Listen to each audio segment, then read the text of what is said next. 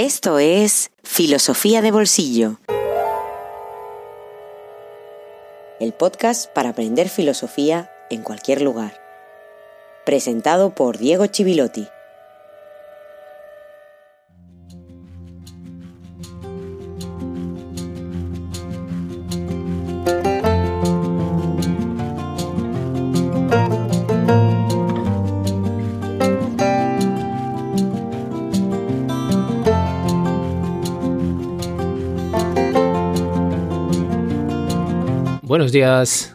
Feliz jueves filosófico número 53. Esther, hoy te quiero agradecer tu apoyo y quiero dedicarte a ti este episodio ya 26 de la segunda temporada. Está en su segunda mitad, pero que todavía tiene mucha tela que cortar. Muchas gracias a Esther y a todos los mecenas que están apoyando Filosofía de Bolsillo algunos desde el inicio de esta segunda temporada, a finales de septiembre, con una paciencia y un compromiso a toda prueba. Gracias también a todos los que están participando en el Café Filosófico de Bolsillo a través de nuestro canal de Telegram, con aportaciones muy interesantes y cuestiones que voy a ir retomando en los directos, en esos directos que anunciaba en el episodio anterior que muy pronto van a arrancar. Por cierto, animo a aquellos que tienen acceso a nuestro grupo en Telegram que hagan las preguntas que consideren sin miedo, porque en filosofía no hay pregunta fácil ni pregunta superflua. Todas las preguntas pueden abrir caminos interesantes para seguir pensando y seguir aprendiendo de la propia búsqueda.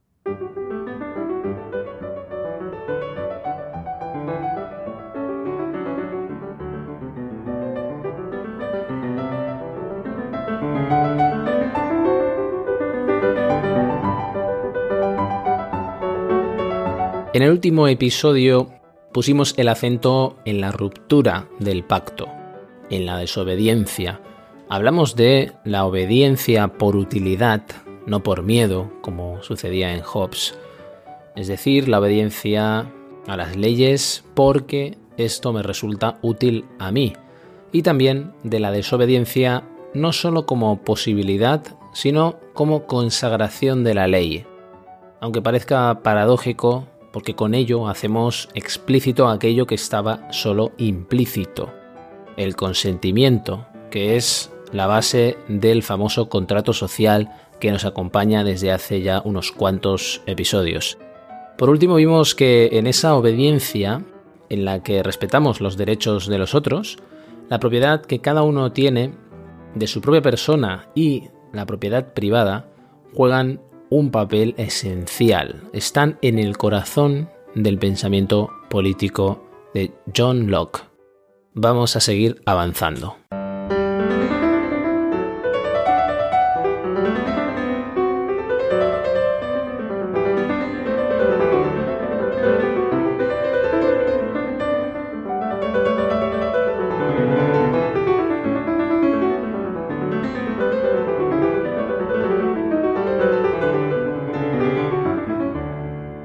Libertad es importante en el pensamiento político de Locke, pero hay una característica fundamental, que es que en sus ideas políticas siempre está muy asociada a la idea de propiedad. Y la propiedad es importante precisamente porque es la pieza clave que le permite articular su crítica al absolutismo. Es la pieza que sitúa Locke contra ese absolutismo de Hobbes. Pensemos la propiedad en Locke en un sentido muy amplio, como sinónimo de libertad, sinónimo también de derecho. Es un derecho natural. Hay autores posteriores de la tradición anglosajona que identifican la propiedad con la libertad y entienden la libertad como un bien, como un bien más.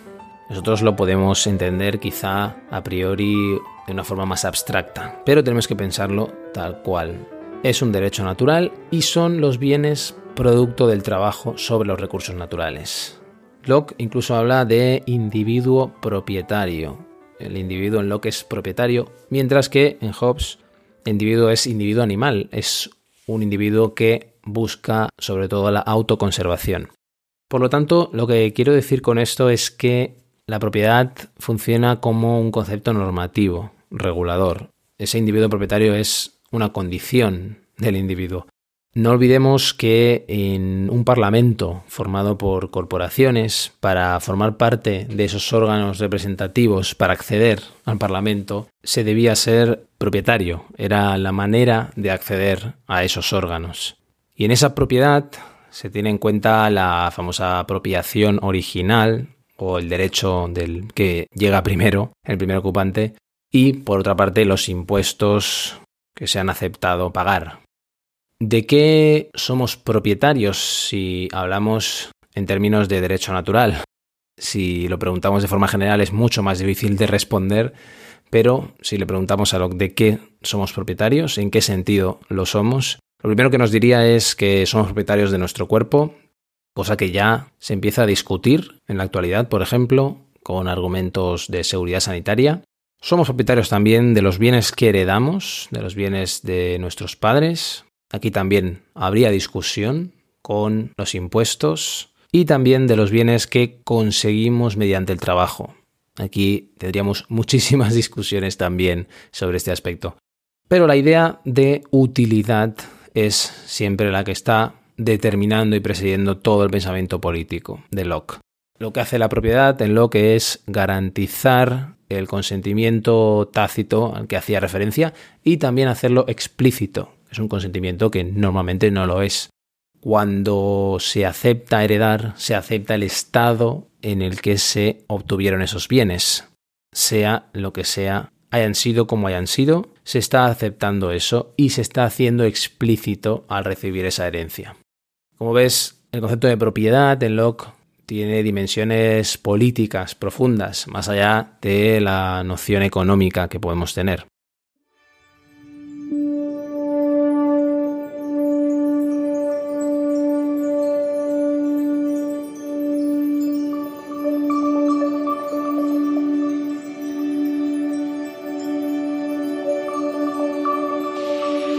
Amo y siervo son nombres tan viejos como la historia, pero se ha dado a individuos de muy diferente condición. Pues un hombre libre se hace siervo de otro vendiéndole, por un cierto tiempo, el servicio que se compromete a hacer, a cambio del salario que va a recibir.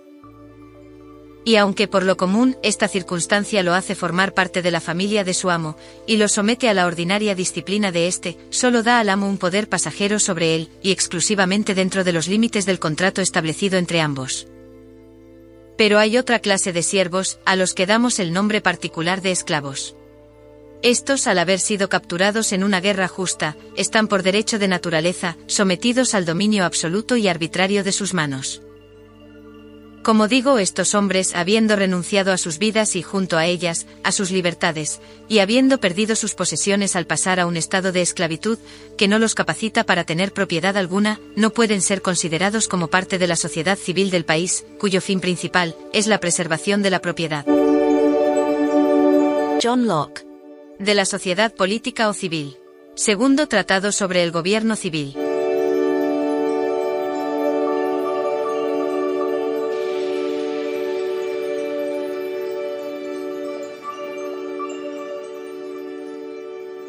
Bien, con esa visión de la propiedad por parte de Locke, estamos llegando al final de nuestro camino junto a él.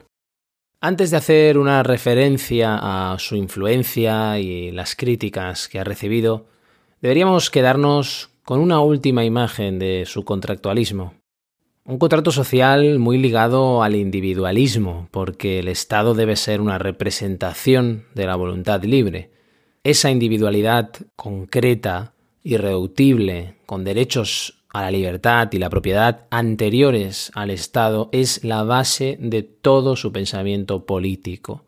Si te fijas, el pacto y el Estado que da lugar tiene un nacimiento completamente distinto al de Hobbes, siendo los dos contractualistas. Pensemos que el Estado al que da lugar Hobbes es lo que Carl Schmitt definía como dictadura, una dictadura porque el origen es la bellum omnia contra omnes, la guerra de todos contra todos, y el Estado y la ley vienen a impedir esta guerra, de tal manera que el interés del Estado toma forma en la propia orden que se dicta.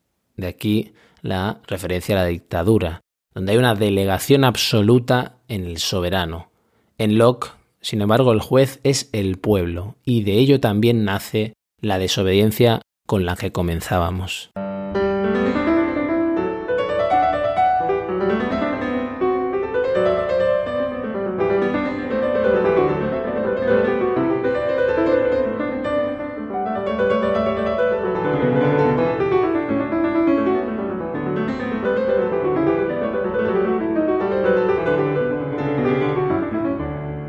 ¿Cuál ha sido la influencia de Locke y cuáles las críticas que ha recibido? Es un tema demasiado amplio como para que lo podamos abordar y podamos continuar. La influencia de Locke es incalculable porque sería más fácil decir dónde no ha influido en el pensamiento político moderno y contemporáneo. Decía Thomas Jefferson, tercer presidente de los Estados Unidos, que Bacon, Newton y John Locke eran su Trinidad. Y esa Trinidad en la que confluye y se combina la ciencia moderna, la política liberal y la religión protestante. Mucho de eso sobrevive aún en el mundo anglosajón, a poco que lo conozcas, y concretamente en los Estados Unidos, aún hoy. Las críticas que ha recibido han sido muchas, y entre estas podemos hacer algunas referencias, ya que hemos estado hablando solo de la parte propositiva y prácticamente poniéndonos en el lugar de Locke. Eso es algo que siempre procuro hacer, transmitir el contenido del pensamiento de cada autor de la forma más fiel, más rigurosa, sin entrar a valorar. Y después nos queda la parte de revisión de esas ideas, por supuesto, todas están sujetas a la crítica.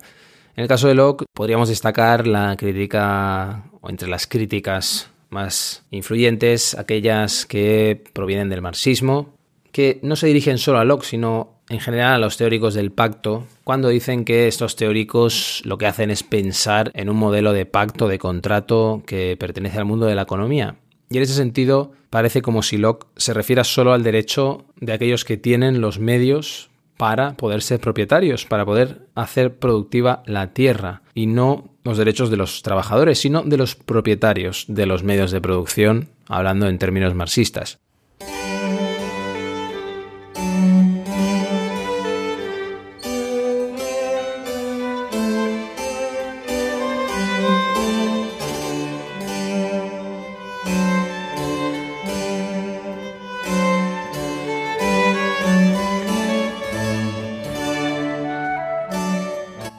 Buen retrato de Locke requeriría un fondo elaborado. No es una figura para estar rígido sobre un fondo negro. Su pose podría no ser suficientemente augusta para bronce o mármol. Más bien debería ser pintado a la manera de los maestros holandeses, en un soleado interior, provisto escrupulosamente de todos los utensilios para el confort doméstico y la investigación filosófica. La Santa Biblia, majestuosamente abierta ante él, y a su lado la otra revelación, el globo terrestre.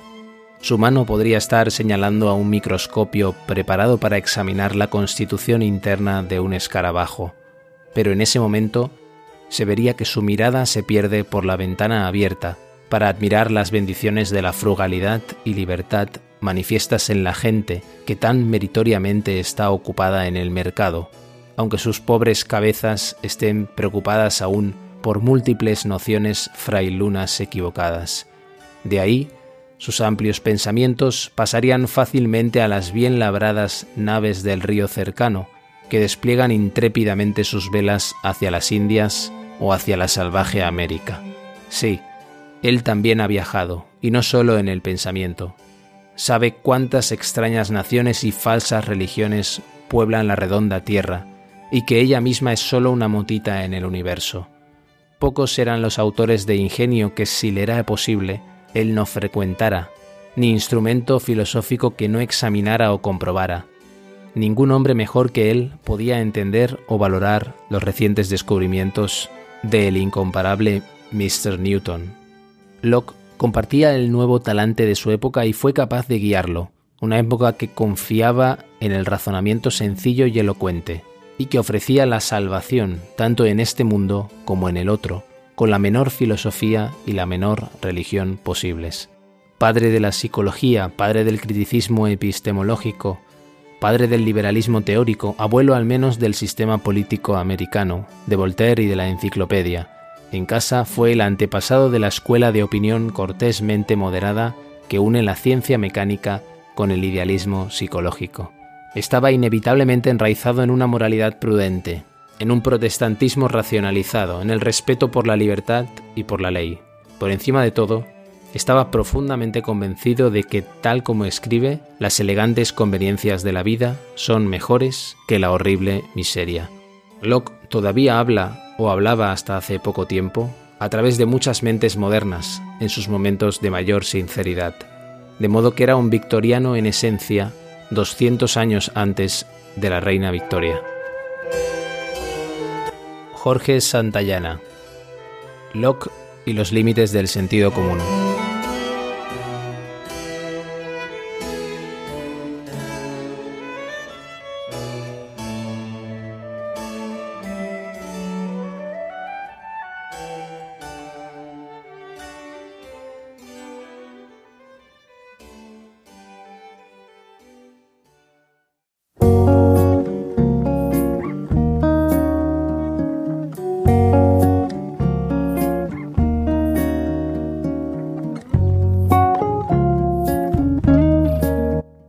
En el bolsillo.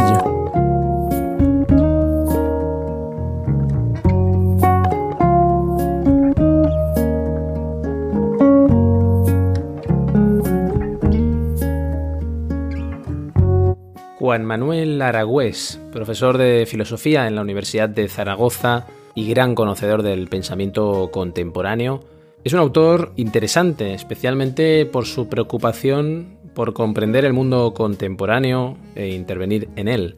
Eso se puede deducir no solo del contenido de sus obras y de la trayectoria de sus ensayos, algunos más lejanos como De la vanguardia al cyborg, otros más cercanos como el dispositivo Karl Marx, potencia política y lógica materialista, y más aún en el caso de Deseo de multitud sino también se puede deducir ello del propio estilo de escritura, un estilo directo y apasionado. También es lo que sucede en esta novedad editada en Plaza y Valdés y titulada 80 sombras de Marx, Nietzsche y Freud. Diccionario de filósofos y filósofas en la senda de la sospecha, donde con una admirable capacidad de síntesis, Aragüés nos ofrece un breve diccionario de 80 pensadores que son herederos de lo que Paul Ricoeur denominó al hablar de Freud y ponerlo en diálogo con Nietzsche y Marx allá por los años 60, la École du soupçon o Escuela de la Sospecha, la destrucción de una ingenuidad de la conciencia que había inaugurado la subjetividad moderna a partir de, de, la aportación de René Descartes. En eso consiste esa escuela de la sospecha, la sospecha como aquello opuesto a la ingenuidad, el desencantamiento del mundo en la crisis de la modernidad. Lo podemos llamar de muchas maneras, no para rechazar el sujeto, sino precisamente para ir a sus raíces, de la misma manera que los surrealistas pretendían descubrir las profundidades de la realidad y no huir de ella. El propio Aragüés es un filósofo, diría, en la senda de la sospecha, articulista habitual del diario El Salto, en una columna titulada El rumor de las multitudes, hay una especie de ostinato que recorre todas sus reflexiones. Pensar las prácticas de construcción de subjetividad en las sociedades contemporáneas, no como un simple ejercicio intelectual, sino para descubrir sus resortes y para plantear construcciones de subjetividad antagónicas, presentando una resistencia, una oposición a esas prácticas actuales y por lo tanto reivindicando siempre la dimensión práctica. Un planteamiento solo posible a partir de esta triada de filósofos y en especial de la obra de Karl Marx. En este caso se trata de un libro de consulta con afán divulgativo que abarca todo el eco de Marx, Nietzsche y Freud desde finales del 19 prácticamente hasta hoy. La tarea es enorme, no es fácil porque a diferencia de autores sobre los que existe una tradición hermenéutica asentada y a la que podemos acudir, entre estas 80 sombras hay nombres en activo, sobre los que el autor ofrece una presentación, una especie de imagen en movimiento, como es el caso de Michel Onfray, Slavoj Žižek o Judith Butler. Destaca el artículo dedicado a Cornelius Castoriadis, donde se subraya tanto su perspicaz crítica al capitalismo, muy interesante, como una lectura muy brillante que hace de la antigüedad griega, así como todas aquellas obras que nos ponen al día en el pensamiento feminista, como son las de Rosy Braidotti o la mencionada antes Butler. Al final de cada autor, además, se hace algo imprescindible, diría, en toda formación filosófica, que es poner en relación cada autor con otros autores, poner en marcha la inteligencia, que consiste en inteligir, en establecer relaciones entre autores y también entre conceptos. Es la manera más profunda de aprender y de comprender en filosofía y también en otros ámbitos. Un libro particular en la producción de Aragüés, con una cierta asepsia escrito que parece intencionada, no porque evite el juicio crítico, y a eso me refiero con la asepsia, que lo practica, sin duda lo practica ese juicio señalando, por ejemplo, falta de rigor o contradicciones cuando las detecta en los autores, sino en el sentido de que no se corona el libro, que es un gran listado, con ninguna conclusiones o reflexiones finales, en contraposición con el enfoque y la praxis habitual del autor. De este modo, las conclusiones o la praxis que podamos derivar de este paisaje contemporáneo quedan en nuestras manos, una invitación que celebramos y que aplaudimos.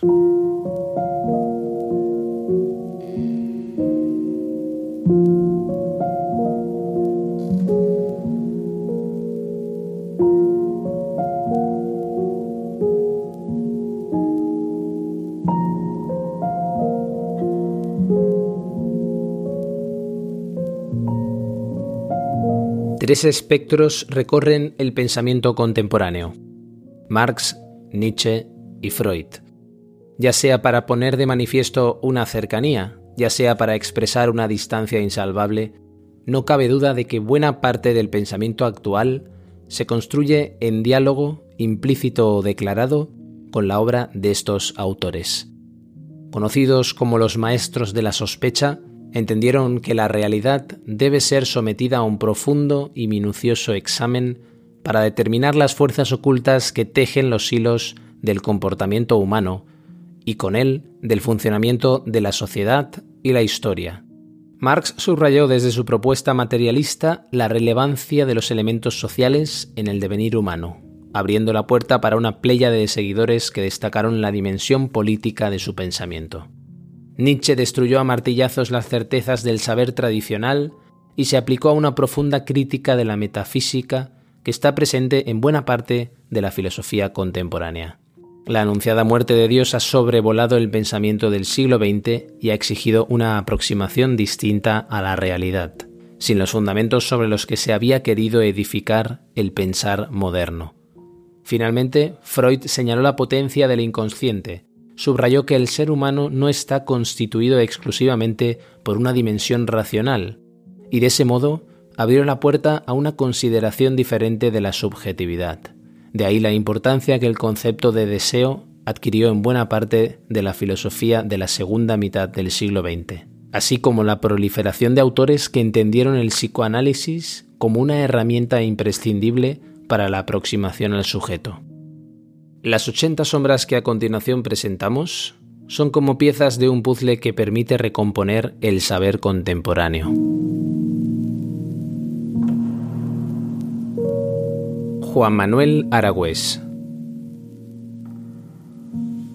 80 sombras de Marx, Nietzsche y Freud. Editorial Plaza y Valdés.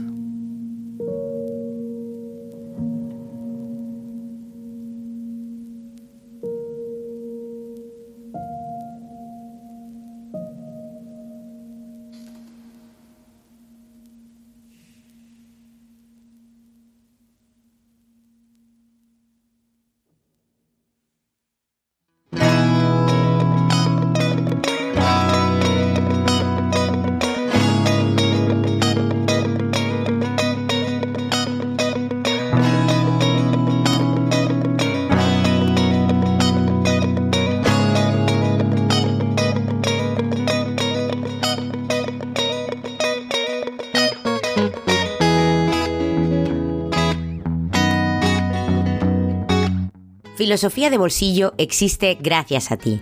Hazte mecenas y accede a todos los contenidos en patreon.com barra filosofía de bolsillo.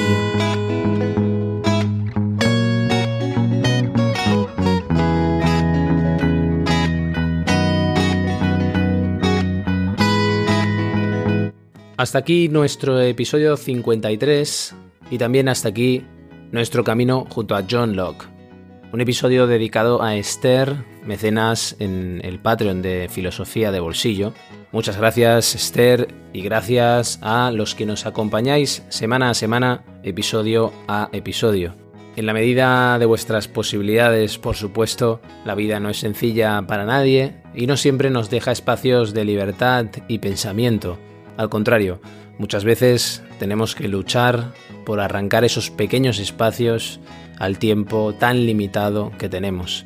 Por eso también muchas gracias por quedarte hasta el final de este episodio 53. Espero reencontrarte en el 54, que nos va a llevar por otros caminos sin abandonar esos cimientos del pensamiento político occidental. Aquí estaremos para leer, para pensar juntos, como siempre, en filosofía de bolsillo. Hasta muy pronto.